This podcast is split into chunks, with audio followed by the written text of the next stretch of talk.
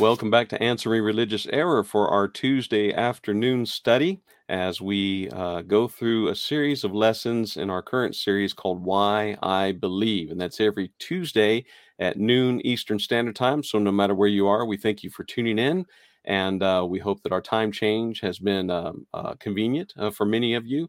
And we appreciate those who listen on a regular basis. And uh, we just have a few online right now. And I just wanted to say before we begin, uh, some of you folks that have stuck with us for so long, um, uh, we're wondering what other kind of programs do you listen to? Uh, what maybe podcasts do you tune into? If you want to put those in the chat or comment on it, uh, we'd like to just kind of compile a list for ourselves as uh, we're kind of curious what other brethren are doing online. But as I said, our current series, Why I Believe, began a few weeks ago, and we're covering topics like why I believe the truth can be known, why we believe that faith is necessary, why we believe in God, uh, we talked about uh, the Bible being God's word and Jesus as the Son of God, as we'll talk about in just a few moments. And we've got a whole slew of lessons that we hope that you'll be listening to over the next few weeks.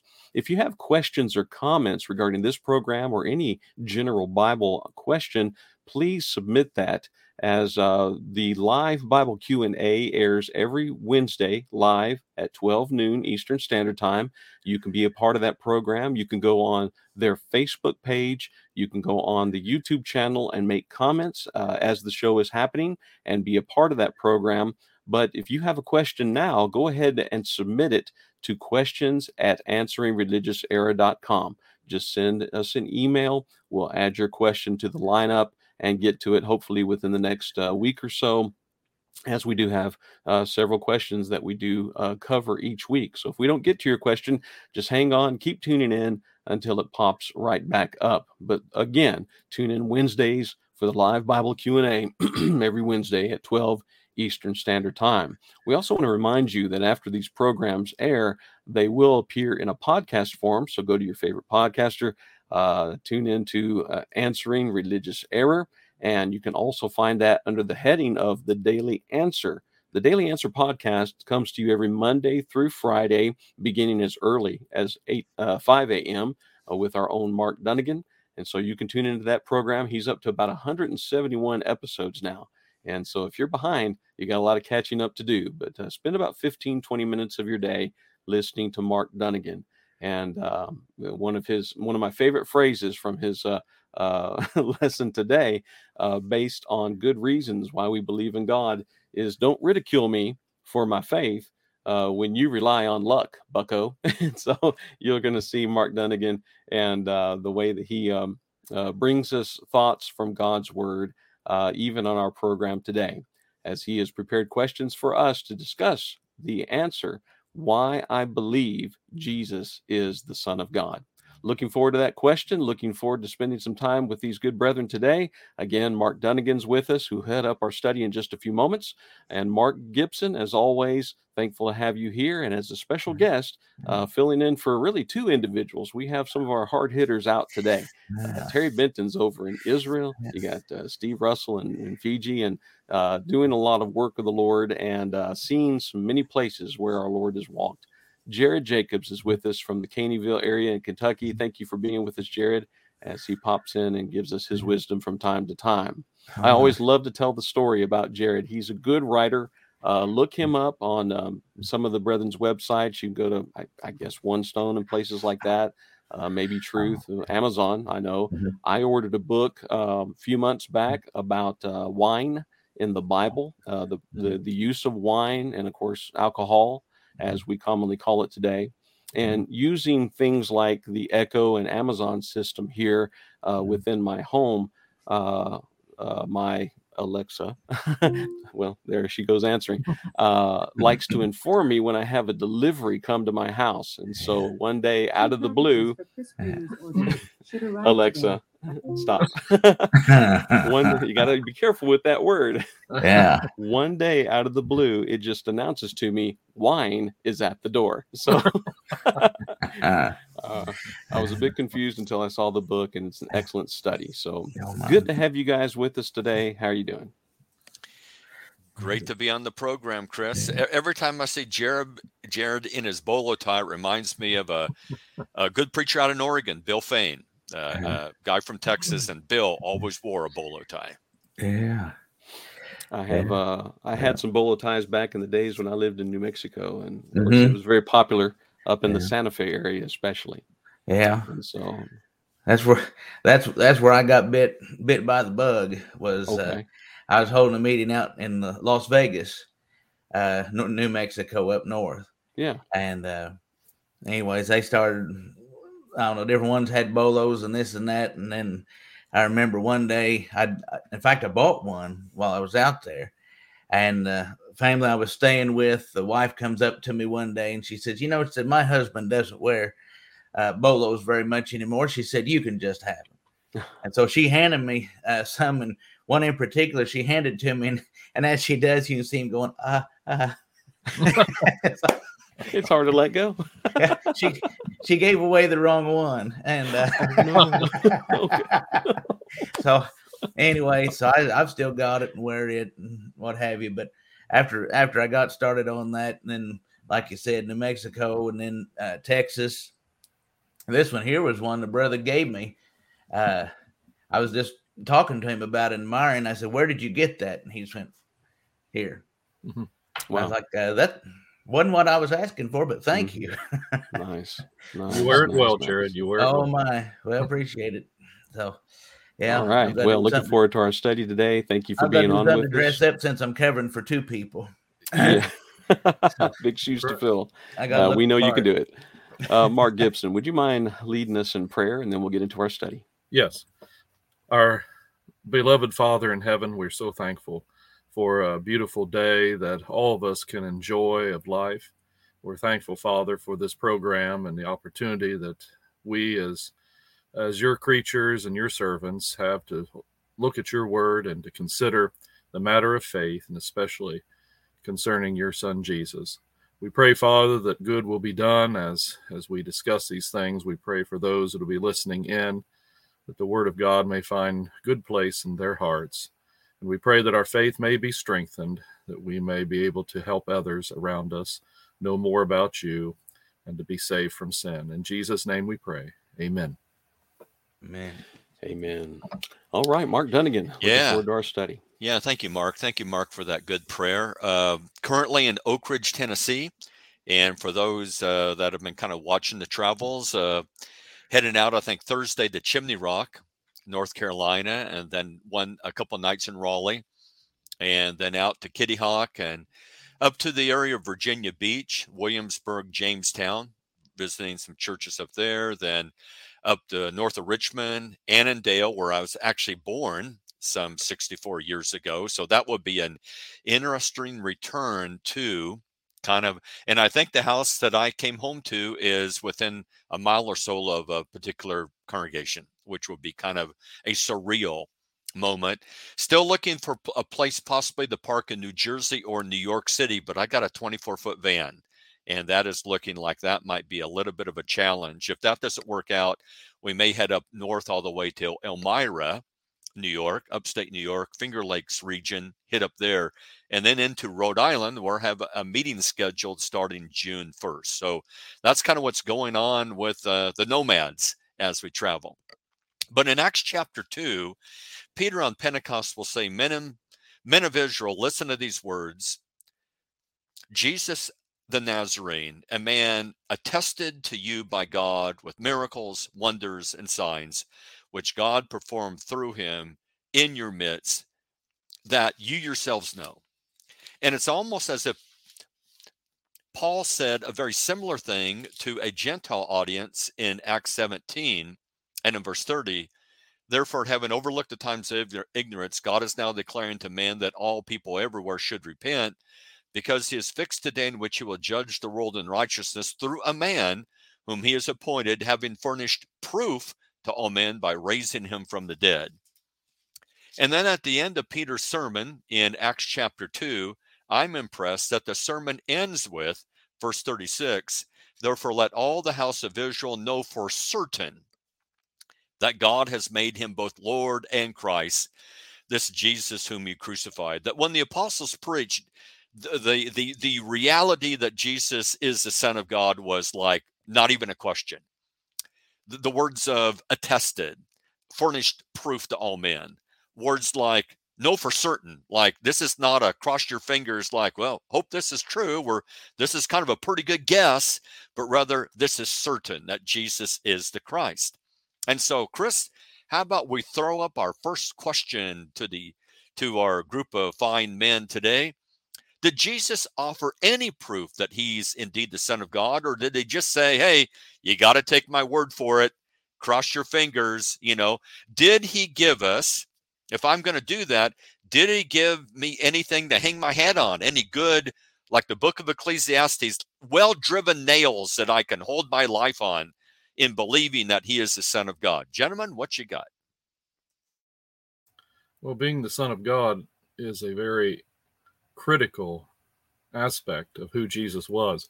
There are a number of things that are appellations that were attached to him as you were reading in Acts chapter 2. He is both Lord, meaning Master, Christ, Messiah of the Old Testament. He is the Prince of Peace. Uh, a number of titles were given to Christ, but the aspect of the Son of God was unique in the sense that no one else could hold that title in the sense that Jesus did because it got to the very core of his nature, and that is his divinity, his deity. He was announced that he would be the Son of God, Luke chapter 1 and verse 35. This one who will be born will be called the Son of God. And that was in connection to the Holy Spirit having a part in his conception and God was his father in a very real sense. Uh, and so, being the Son of God spoke to his nature in equality to the Father and to the Holy Spirit. All three are noted there. And that's what got him in real difficulty with the religious leaders because on occasion he they understood his language especially in John 10 and other places where he said I and my father are one uh, he spoke of his father in a very unique sense, different than what we do. We see that in the language after his resurrection with Mary Magdalene I will ascend to my God and your God, my father and your father. There was a unique relationship there, different from our relationship with God, with the Father. And so it spoke to that, and they took up stones to stone him on occasion because they understood that if he was just a man, he could not speak in that language. He was claiming deity for himself. So, did he ever claim that? Well, at his trial, they said he did. They said, yeah, he claimed to be the Son of God, and therefore they believed he was, they were bringing the charge of blasphemy against him. But yes, he claimed it um, in Luke chapter uh, 22 and in verse 70. There's passage there. Let me turn over that. Luke chapter 22 and verse 70. Uh, they said, and this again is his trial, Are you the Son of God? And he said to them, You rightly say that I am. he, he didn't deny it, he wasn't vague about it. Uh, he, he wasn't shifty about it. He said, You rightly say that I am. He claimed it. Uh, and when he asked the disciples in Matthew 16, Who do men say that I am? there were various answers. Who do you say that I am? And Peter, speaking, I believe, for all of them, said, You are the Christ the Son of the living God. Uh, and again, he did not correct them. He did not say, "Well, you got you're you're way ahead of yourself here." That's not. No, he accepted that. He uh, and the proof. if I don't, if someone else don't get to it, Jared may talk about this, but he certainly did give proof of it. John five, he gave four aspects of proof of it, but I'll I'll let someone else speak to that. Well, Jared, what hit me uh, what hit me is this was as I saw this question was that word proof. What proof does he does he have? What proof does he claim? And uh, just Acts one verse three, it's even Luke would write and say with many infallible proofs in the King James. In other words, there's things he did through his signs, wonders, and miracles. That's that's one of the things was proving this by his miracles. Uh, then John chapter 4 gets my attention too, just for one section. Is in John chapter 4 when Jesus goes and sees the woman, uh, the woman at the well comes to the well. he sees her, talks to her. She's amazed that he's even speaking to her. No Jew talks to Samaritan, and, and you did. From John chapter 4, and we won't read the whole thing, obviously, but if you read the chapter, she goes from saying, uh, You're a man. Then later on, as she speaks to him, she says, Sir, I perceive that you are a prophet. Verse 19 of John chapter 4. After he had talked to her about the living water and so forth, I perceive you are a prophet. But then as you keep on going, she asked him about being, uh, you know, our worship being in this mountain, that's Mount Gerizim, or your mountain, Mount uh, Moriah down in uh, Jerusalem, and so forth. And the more Jesus spoke, then she said in verse 25, I know Messiah is coming. What he said and the things he taught her, she went from a man to a prophet to Messiah. And then he says, I that speak to thee am he. In other words, you got it. You figured it out. You understand. The proof here was even in his teaching. Matthew chapter 7, 28 and 29. The people were amazed at Jesus' doctrine because he spoke as one having authority, not as the scribes. And so, through the proof of his preaching, through the proof of, of again, this type of personal action here at John chapter 4, you see it um, Luke chapter 4, Jesus would read in the, in the synagogue, Jesus would read from the text of Isaiah and say, This passage has now been fulfilled in your hearing. So here's more proof, this internal proof saying Isaiah, what Isaiah said has now been fulfilled. It's been fulfilled right now in front of you. And just over and over, you see these types of things uh, coming out. Jesus offered proof through teaching, through miracles, through all kinds of things in his life. Jared, Mark, great comments. You know, to add to that, as you noted, the miracles. It's interesting in John 10 37, if I mm-hmm. do not do the works of the mm-hmm. Father, don't believe me.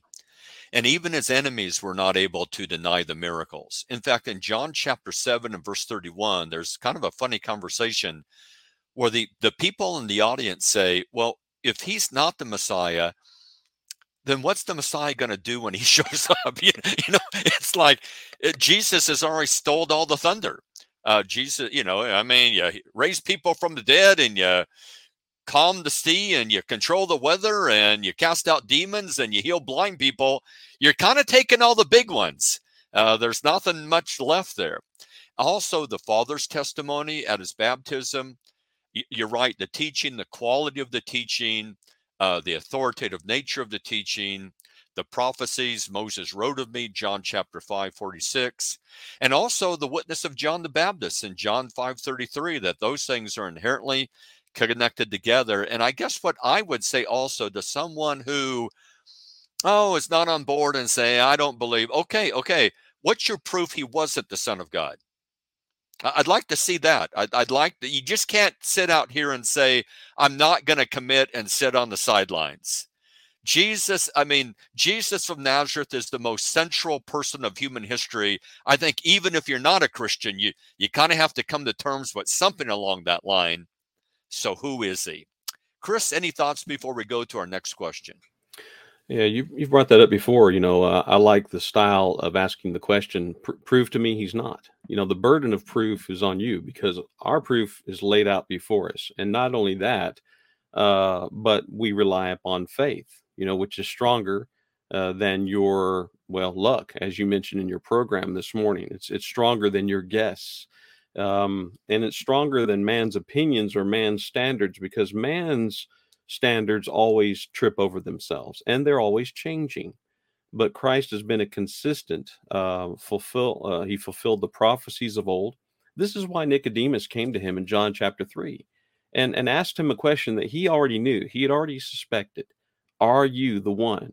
Are you the one that we're supposed to look for? Because these were the signs that nicodemus was looking for and i believe in his honest heart he knew what to look for in the messiah. When jesus comes along he saw it matching up and like many people do, and I don't fault Nicodemus for it, but like many people do, they want a direct answer. Are you the guy? And of course, Jesus answered that by talking about the kingdom, ironically. We have to remember that most of what Jesus taught wasn't so much centered about himself, but it was about the kingdom. It was about God's plan of salvation to save men, whereas people were focused more upon him what he could do, even those that benefited from his miracles, signs, and wonders would come back to where in John, and John's fantastic study on the subject uh, came back to him, and Jesus pretty much rebuked them, saying, eh, You're following me because you were fed by bread, but I want to give you the bread of life. And some of the saddest passages I think that we can read in John chapter 6 is uh, when he started talking like that. Um, it said from many from that time many of his disciples went back and walked with him no more and he turned to the 12 and said do you also want to go away? And then of course redemption. You've got the greatest statement that could possibly be made where peter himself says lord to whom shall we go? You have the words of eternal life and also we've come to believe and know that you are the christ the son of the living god which was the entire purpose of the writing of john when you look at John chapter 20, verses 30 and 31, the emphasis is placed upon when you read these things that you may believe that Jesus is the Christ, the Son of God. By reading these things, Paul says in Ephesians chapter 3 that you may understand the written word. Don't go beyond the written word, as he says to the Corinthians in First Corinthians, the first couple chapters. And there's so much here that we could really go back to one of our previous studies and looking at the Bible as being confirmed as the Word of God. That way we can take it as truth. Uh, you cannot deny the historical accuracy of the Bible. You, you cannot deny that Jesus came along and fulfilled the very promises that God had said through generations in different languages, in different countries, by different time periods and men, how it all came together under the plan of God to bring us his son, Jesus Christ. And so Nicodemus saw the evidence that was there. And um, one of the things I appreciate so much uh, about Gamaliel, we never knew whether he became a Christian or not. Um, but here was a guy that had the information. He said, You know, others have risen up. Go back to Matthew, excuse me, Acts chapter 5, verses 36 and uh, through 39. And he's saying, Others have risen up claiming to be something, but they came to nothing. So let's leave these people alone if they are if this if this christ if this doctrine if it's true and it's from god we can't mess with it. But it never went away. Men tried to make it go away. They still try to make it go away today as they deny jesus but we have evidence from his birth to his death. And here's the interesting thing. Everybody in this time period that we're reading about in the bible they have not yet witnessed his death. I mean of course uh, in the first four gospels. Nicodemus comes to him, and he hasn't even seen the fulfillment of these promises yet, but he will. And I believe his faith will be confirmed even then, because this is exactly what God said was going to happen, and Jesus fulfilled it to the T. The only wrinkle in all of it is when men try to discredit Christ by human means. In fact, remember this when was Jesus born?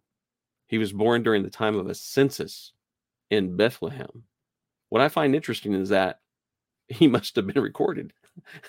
There's evidence there. And then you have people later saying, oh, well, what good thing could possibly come out of Nazareth? You know, he was born, Mark, you were born in Virginia, but yet you kind of hail from Oregon. We, we, you're kind of an Oregon boy in our mind. That's where you're, that's where you were raised and where you became a man. And, you know, and, and, uh, uh, the same with me. You know, I've lived a lot of places in my life. I, I claim New Mexico as a place that I was kind of raised and you know where I grew. But I was born in Nashville, Tennessee. Yeehaw, you know. and ironically, I live 30 minutes up the road from it now. But can anything good come out of the places that we we've been in life or whatever? What what are we known for? What's our reputation? But there was factual evidence of Jesus and his life as a child, as a man, and he fulfilled everything. Let me just go ahead and add one other thing. Uh, we've had some good comments being made here, and I wanted to throw these up to recognize them. Uh, Sam Carter puts the book Too Good to Be False by Tom Gilson. I'm not familiar with that myself, but the Word Publishing, they've put out a lot of good material. Uh, he says an exceptional help as a Jesus based apologetic to show why we should believe that Jesus is the Son of God. He makes some other comments too, so you can go over to the uh, the uh, YouTube channel and see some of the comments that he's making. So thank you for that, Samuel. Well, Chris, what do we got next? What's our next question that we uh, are going to take a look at? In John chapter 1 and verse 1, in the beginning was the Word, and the Word was with God, and the Word was God. And yet, then in verse 14, it says, And the Word became flesh and dwelt among us. Hebrew writers has um, the Messiah quoting a passage, "A body thou hast prepared for me." And our question is, can you think of any good reasons why God would come to this earth and take upon Himself human flesh? Why was that? Why was that necessary? Uh, why is that a, an essential aspect of this plan? Gentlemen, what do you have? Well, it has to be because John wrote in First John chapter 4 and verse 3 that every spirit that does not confess that Jesus Christ is come the flesh is not of God. He said, he, in fact, it's the spirit of Antichrist, being against Christ. Second John 7, he says, such a one is a deceiver. So there has to be some good reasons why Christ came in the flesh. And we still have some today that deny that, just like they did back then. You were uh, talking about uh, Hebrews chapter 10, but even earlier in there in the book of Hebrews in chapter 2, where in verse 9 it says, We see Jesus, who was made a little lower than the angels, meaning on come to our level, for the suffering of death. Well, that's the reason he came in the flesh is to be subject to death because there needed to be a sacrifice. There needed to be a uh, sacrifice lovingly given for the case of men. Verse 14 of the same chapter, in, inasmuch then as the children have been partakers of flesh and blood, he himself likewise shared in the same, that through death he might destroy him who had the power of death, that is, the devil. It was necessary for him to die on the cross. And for a physical death to be possible, there had to be a physical body. And therefore, he was born of Mary, but still the Son of God, divine deity, but born of Mary. Therefore, he called himself the Son of Man also, as well as the Son of God, that he might be subject to death, though without sin, he was able to give his life, the just for the unjust. And as you said, Hebrews 10, a body prepared for me. That body became the means of sanctification for us who are sinners, that through his sacrifice we might find salvation. Impossible if he did not come into flesh. Mark, good comments. Jared, do you have any comments? Um, just thinking about uh, what you said in Hebrews about the body thou hast prepared for me. That was his purpose, was to come. I mean, you go way back to Genesis chapter three and and see that first promise in Genesis 3:15 and he's going to crush Satan's head. And how that's all going to come about of course is, is, is unfolded as you go through the Old Testament. But he has to come and take human flesh. Well why? Number 1 because God sent him to earth. I mean you want to go pragmatic? Number 1 he sent him to earth so he has to have an earthly form if we're going to see him and we're going to uh, be able to. First John four. I thought you were going this way with it. Uh, First John four, where he says that which our hands have handled and our eyes have seen, and so forth. So he has to be in an earthly form so we can see him and we touch him and and you know and, and see the nail prints and and all of these things. Um, and what that what that does is you have God in the flesh, and then that's what makes him First Timothy two talks about him having that role of a mediator. Now, mediator, uh, those who are familiar with this in, in the in the world, is uh, in the work work environment, is the idea that here's somebody who uh, is able to talk to you know the employees and the management. Is somebody who is able to to be in that role. Well, who is able to be in that role? Well, it's the one who is God. And for Philippians chapter 2, comes to the flesh, comes and, and takes flesh, so that he now uh, can serve in both those roles. Uh, we have not a not a high priest that cannot be touched with the feeling of our infirmities, as Hebrews chapter two talks about in verse fourteen. He was tempted in all points like as we are, yet without sin.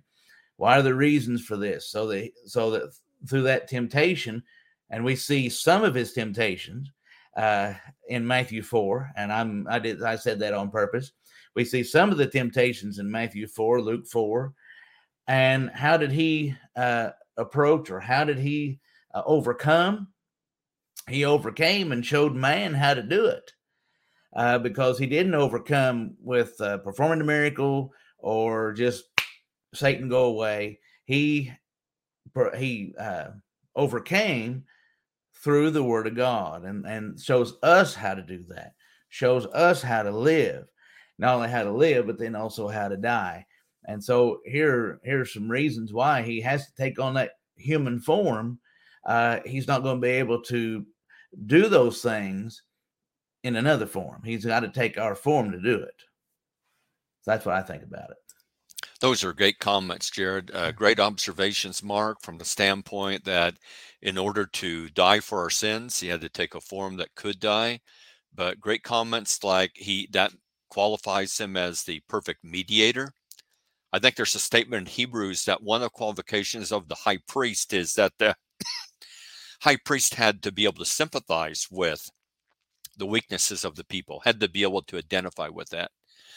I also like the idea that the fact that Jesus had a body of flesh but never sinned, I think is a pretty good lesson to us that our body is not our main problem. And our body is not the primary reason why we sin.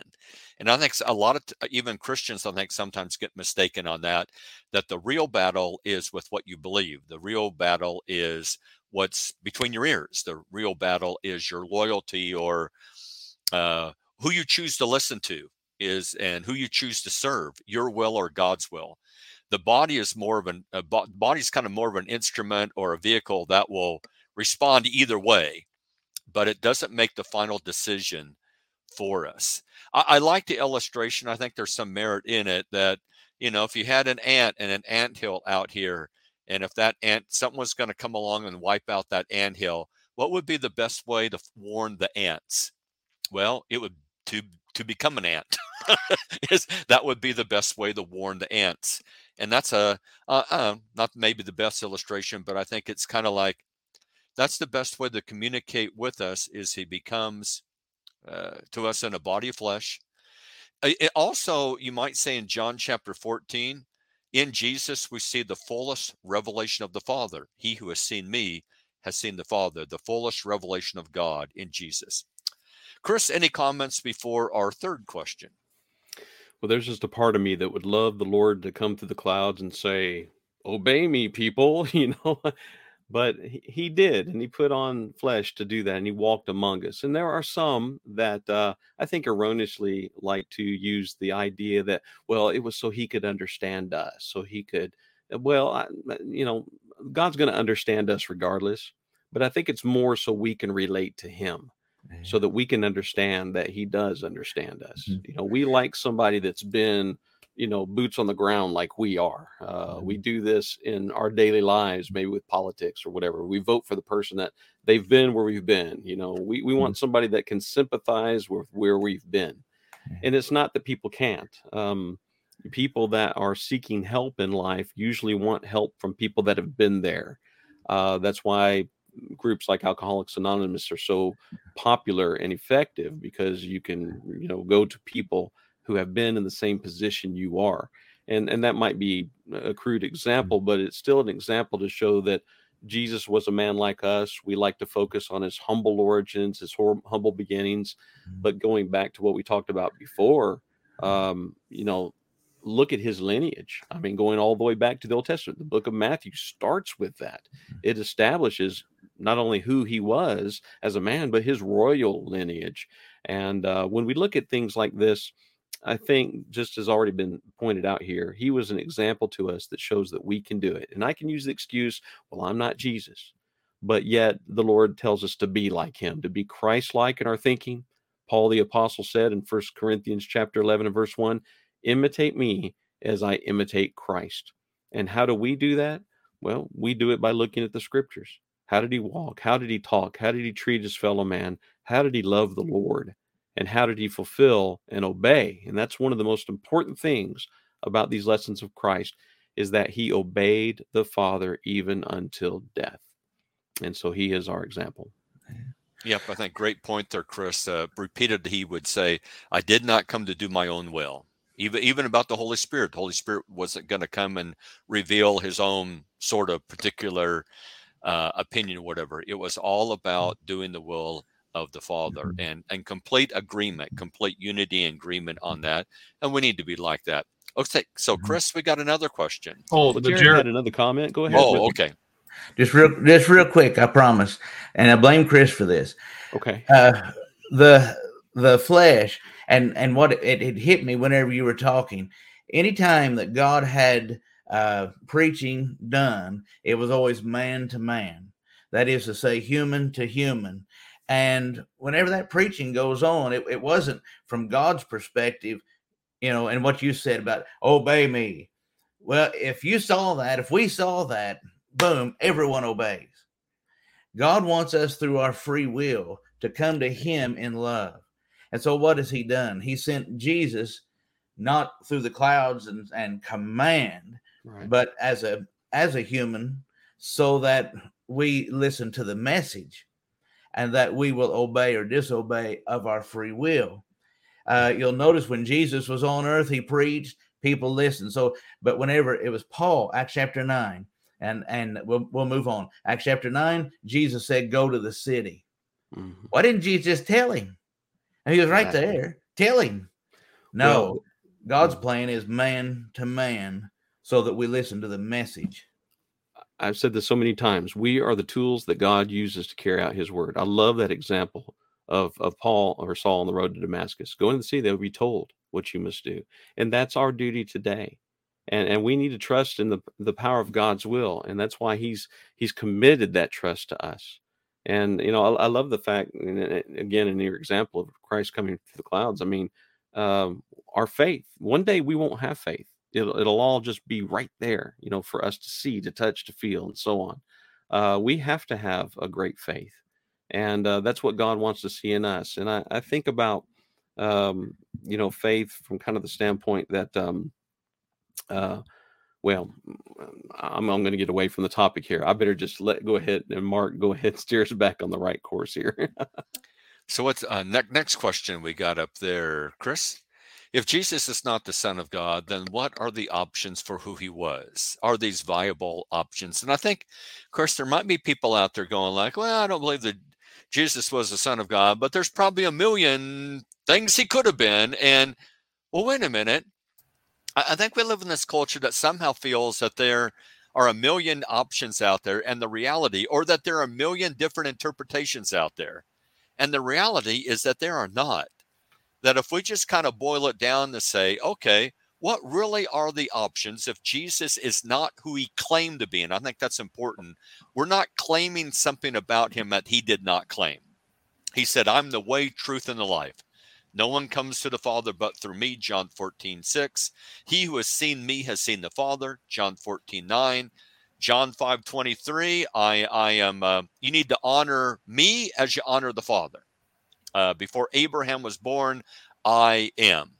And so he is clearly making claims that he is equal with the Father. He is the Messiah, the Son of God, the only way to the Father. If he is not that, then what are the options?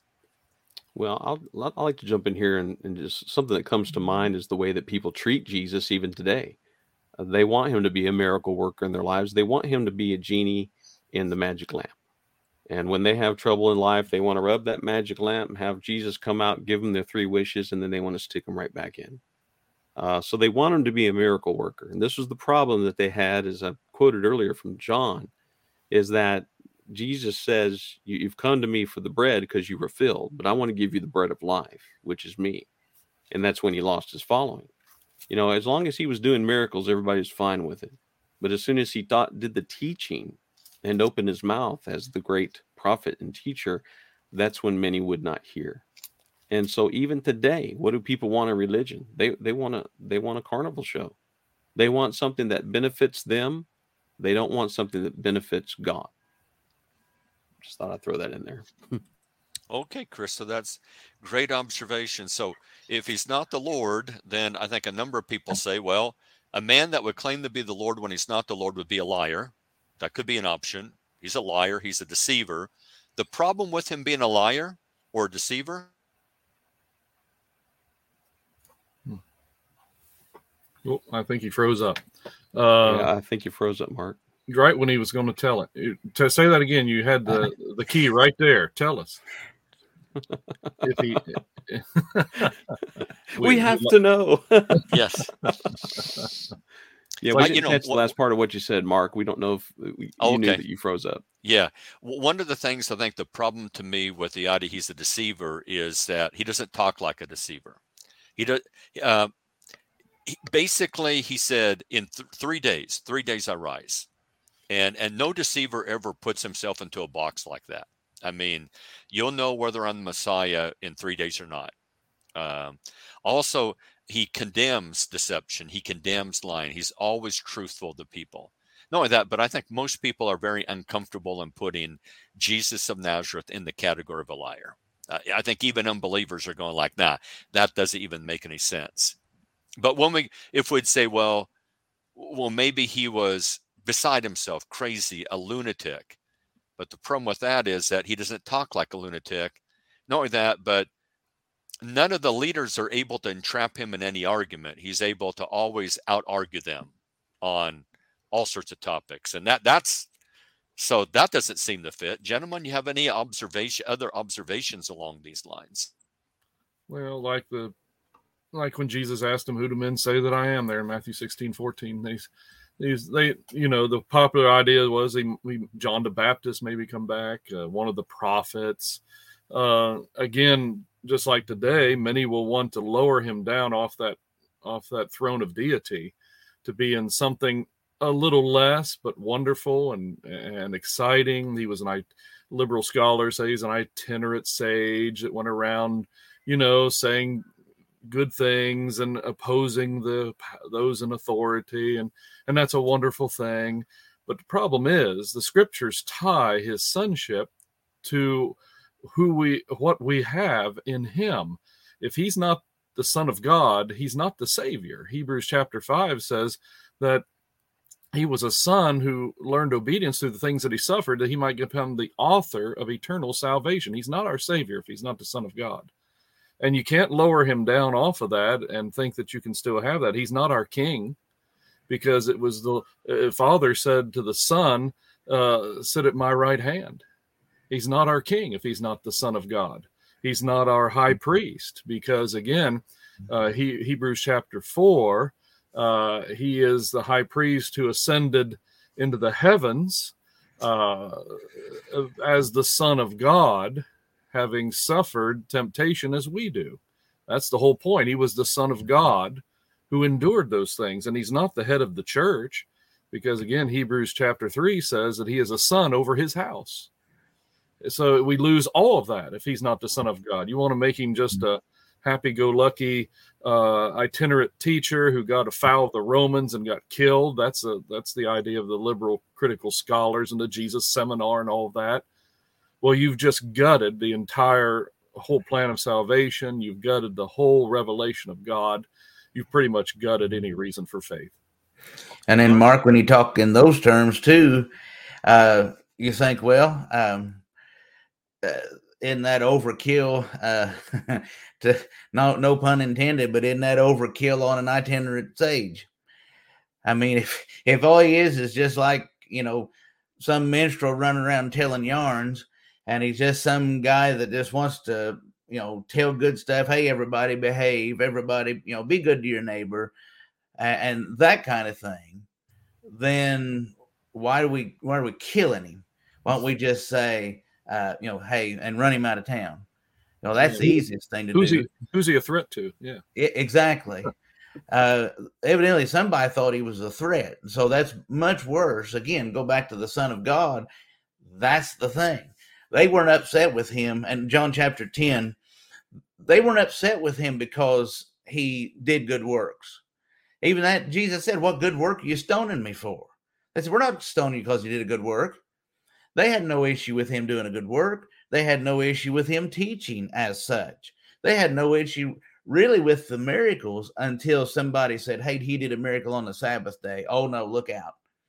It wasn't the, it wasn't the fact that he did a miracle; is that you did it at the wrong time to suit us. And it and it wasn't that he said something; it's that you are making us look bad.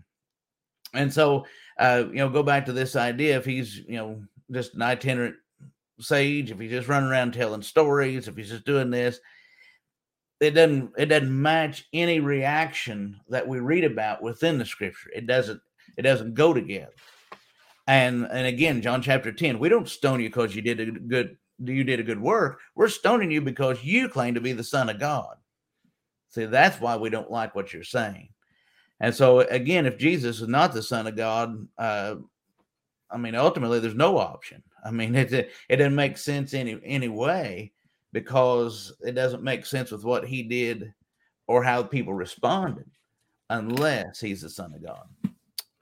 Of course, right. you want to throw up that next question when after you're done with your comment there, and we'll because we got a next logical question sure. to take a look at. Yeah, it kind of goes right along with what we've been talking about here, and um, you know, one thing that I might comment on regard Jesus, um, you know, promises to his disciples uh, in Matthew chapter 10 in particular, you know, he tell what business or, or really what false religions today, you know, starts with this, behold, I send you out as sheep in the midst of wolves, therefore be wise as serpents, harmless as doves, but beware of men, for they will deliver you up to council, scourge you in their synagogues. You'll be brought before governors and kings for my sake. And it goes on and on and on.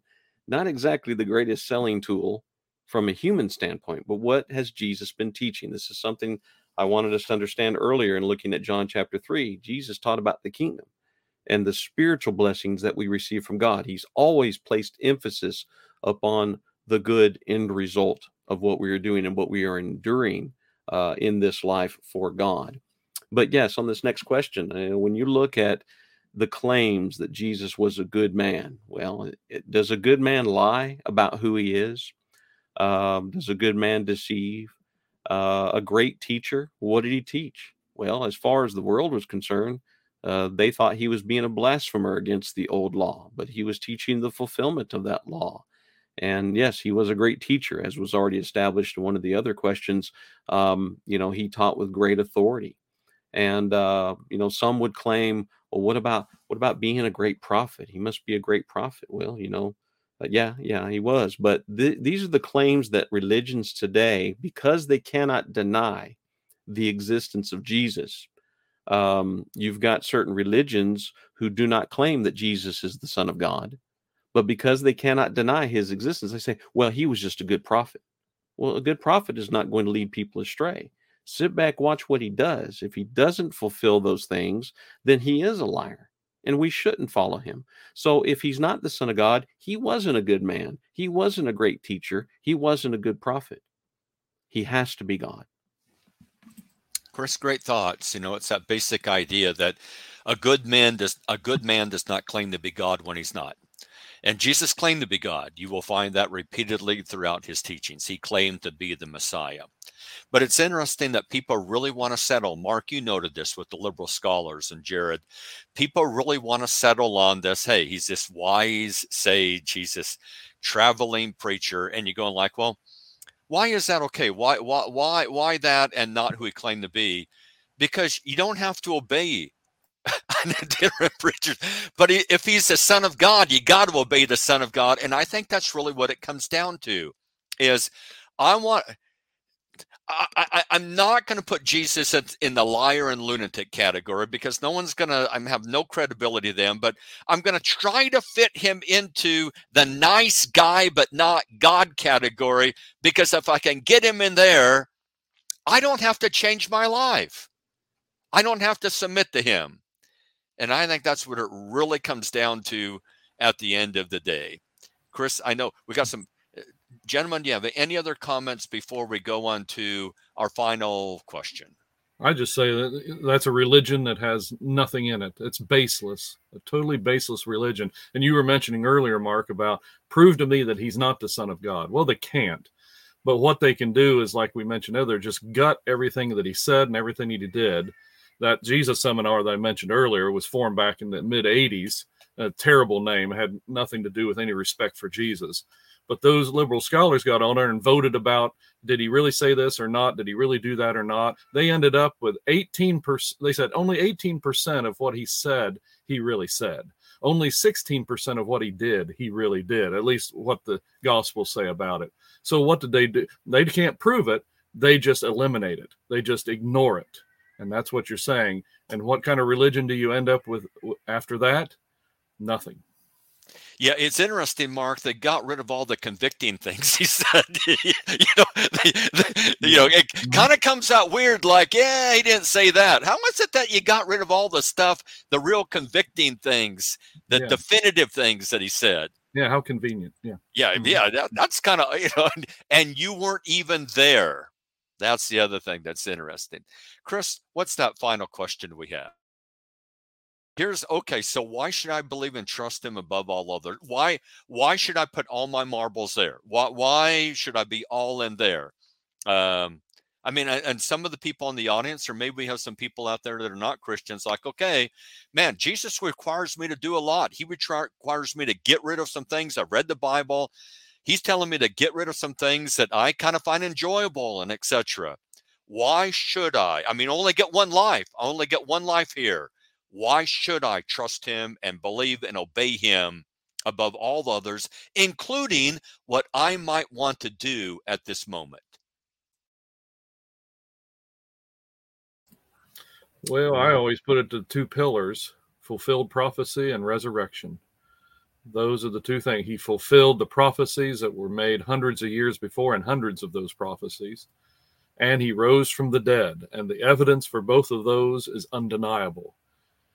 And, and those things being true, we have no other choice but to admit that he is the Son of God, he is God, and that what he said is true, and we must hear it and obey it or suffer the consequences eternally. And upon those two pillars stands the reason for our faith. And that's why I and those on this panel and others have totally committed our lives to that because I cannot even uh, fathom uh, rejecting that and bearing the consequences that the Lord has said will come if I do. Uh, Mark, great point. It's it's very hard to argue with someone whose life was in print centuries before he shows up. Okay, that that's that's some pretty good evidence behind you. And also, it's very hard to argue with someone who comes back from the dead. I mean, yeah, I I, th- I think the I think the one whose grave is empty. I think the individual who came back from the dead and conquered death. That sounds like someone that you should listen to. Jared, you got some thought. Well, Mark kind of stole my thunder. Uh, Gibson over here. no, um, well, I need should believe and trust him is is because kind of like what Peter said, Lord, to whom shall we go? Thou hast the words of eternal life. Whenever I think about Jesus, uh, I see that that he solves man's problems. Really, we have three basic problems in life. We have a sin problem, we have a death problem, and we have a grave problem. And everyone is, is sins, Romans chapter uh, 323 says, and we're headed for death. All of us are. And so there's a grave. Now, is there anything beyond the grave? Again, a lot of people say no. A lot of people say that it's, it's worthless. It's just you live this life and go on, and that's it, and you're dead. But Jesus came into the world. He solved the sin problem and he died as a sacrifice for us, came to seek and save that which is lost, Luke 19 10. He and thus solved the death problem. We don't have uh, spiritual death, and all of that was was taken care of. But not only this, death itself was conquered in his resurrection. And so then at the grave problem, we're going to come out of the grave. And so what we have is really, and, and I saw this the other day, it, it's it's not a matter of men having eternal life or, or or having life beyond the grave. The question is location.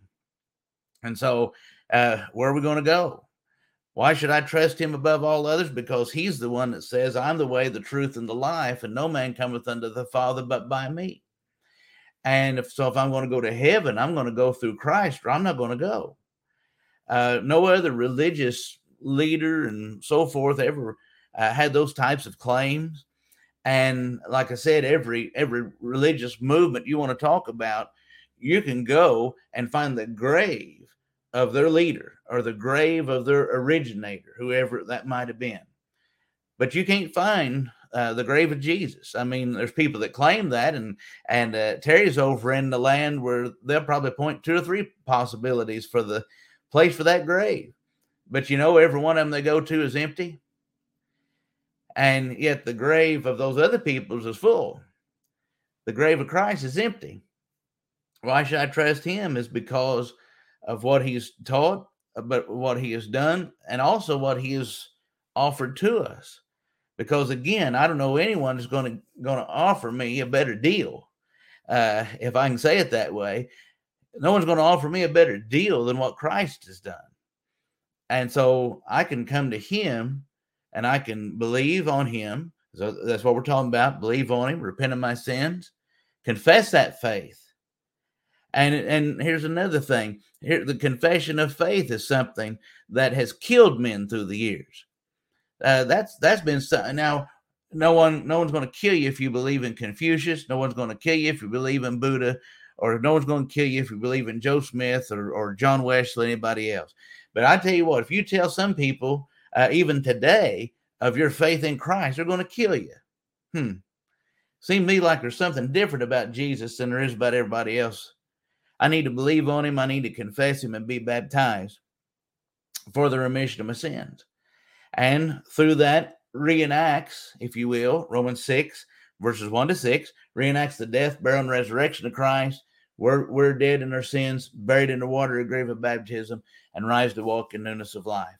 And by that pattern, we can be saved. And so there's there's those things for sure. And if we reject him, uh, you know, and Jesus says there's no more sacrifice for sin. If you believe not that I am he, you'll die in your sin, John 8 24. And no one else says that, but Christ does, and he has the right to say so. And so that's that's what we find here. Good thoughts, Jared. You know, I like that passage where Peter says, To whom shall we go? Oh, what's the alternative? what what's the alternative? And I don't see a very trustworthy alternative out there. I don't find anybody else, including myself, that I'm willing to trust absolutely. As we close, Chris, you have any final thoughts for us?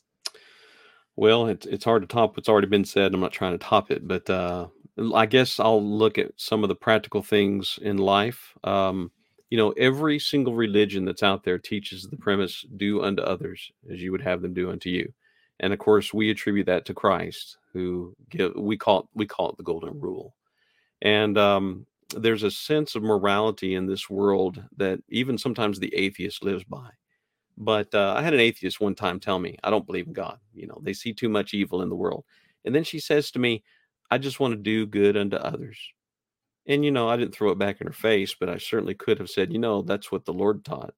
And that's why we have the morality that you claim to believe in. And because of God, this worth keeps spinning around. And honestly, without Christians here, this world would be over. It would be done. It would be finished and you would return to the dust with nothing more to look forward to after this life. And all you had going for you is what you had here. And of course, as we get older in life, we learn to appreciate that a little bit more. But as was already pointed out, there's no redemption without Jesus Christ, there's no overcoming sin. And when you look at this idea that without the Lord, life has no accountability, we have no one to answer to. Mark, you put it real good. And I, again, want to implore people to go back and listen to your podcast from this morning, The Daily Answer, because in that you discuss some of these very things. And one of the things that I gain from it is the fact that, uh, you know, without God, there's no sin in this world. There's no accountability. Without God, there's no innocent and there's no victim. And you list some very horrible things that happen in our world today. But why do we know they're horrible? Why are they so bad? Why are we so grieved? Because of God, because of what He has given us through His Son, Jesus Christ. And so I'm just going to say it true Christians, they're the best. You want them working for you, you want them living next door to you. You want them there by your side because when it comes down to crunch time, you're going to want God in your life. And you need to grab the first Christian that you see and say, What did you do to change your life? Because I want to change mine. And Jesus is the way to do that. I would probably close with this idea of what Jesus had said. And, uh, you know, I, I would like to ask people what harm would come to you, even if you don't believe? What harm comes to you by living the Bible way? This world has always been a better place by doing it God's way. But, you know, I'm reminded of what Jesus said in Mark chapter 11 when um, you know there were those that come to Jesus and wanted to question his authority, you know, highly religiously uh, educated people, and they looked at Jesus and said, "By what authority do you do these things?" You know what Jesus said? So, "Okay, I've got one for you. The baptism of John was it from God or was it from man?" And of course, they molded over in their mind, and you know what their answer was? Well, we don't know because they weren't basing their answer on truth. They were basing the answer on one, their fear of man and their fear of God. Because they said, well, if we say it's from men, the people are going to revolt because they believe that John's a prophet, which he was. And then they say, but if we say it's from heaven, then he's going to throw that back in our face and say, well, why didn't you believe him? You know what? One day we're going to stand before God in the day of judgment. And maybe in not so many words, that question might be asked Why did you not believe me? He was here. We gave the evidence of that through the word, through life, through history, through all these things. But let the Bible be your guide. Have faith in God's word. Faith comes by hearing, and hearing by the word of God. And if you're seeking God from any other source than that, you might be led down the wrong path. There's a lot we could say about this, but we've got a long series to go through, and I think we'll cover more of this kind of thinking as time goes on. I want to thank you, Mark, for the good questions for this lesson today. Uh, we've gone a little bit over time. We want to thank everybody for sticking with us for a little bit. Some of y'all had to leave.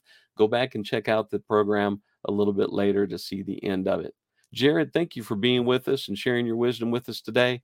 We always look forward to calling on you from time to time. Yeah. Mark Gibson, good to be with you today.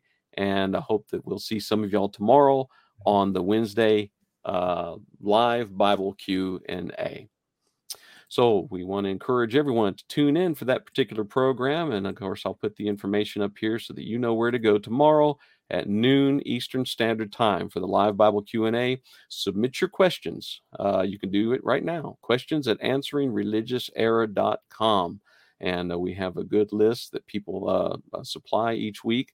And if you'd like to ask your question live as the show is happening, you can comment through facebook.com or youtube.com uh, go to the Answering Religious Error page. And so go ahead and hit those bells. Be reminded of those things as the time draws near. Remember, you can go back and listen to this program again a little bit later in a podcast platform. Some of you had to go back to work for this afternoon, and we thank you for listening. So maybe later on you can throw in some headphones and just listen to the end of this program today once it airs on Spotify and Apple Podcast and whatever favorite podcast platform you listen to. But as I've mentioned several times this morning, uh, the Daily Answer podcast starts as early as 5 a.m. Tune into that Monday through Friday. You'll hear more words of wisdom from Mark Dunagan as he shares stories from his life, his perspective on things, and of course, the Word of God, as uh, he once again gives us a, a practical, down to earth reason as to why we should believe in God and do His will. So we look forward to seeing you next time on this program as we come to you every Tuesday at 12 Eastern Standard Time. And as I've said already, we thank you so much for tuning into the program today. And uh, we look forward to hearing more of your comments and more of your participation. If we can do anything for you, please reach out to us at questions at answeringreligiouserror.com. And we'll see you next time on Answering Religious Error.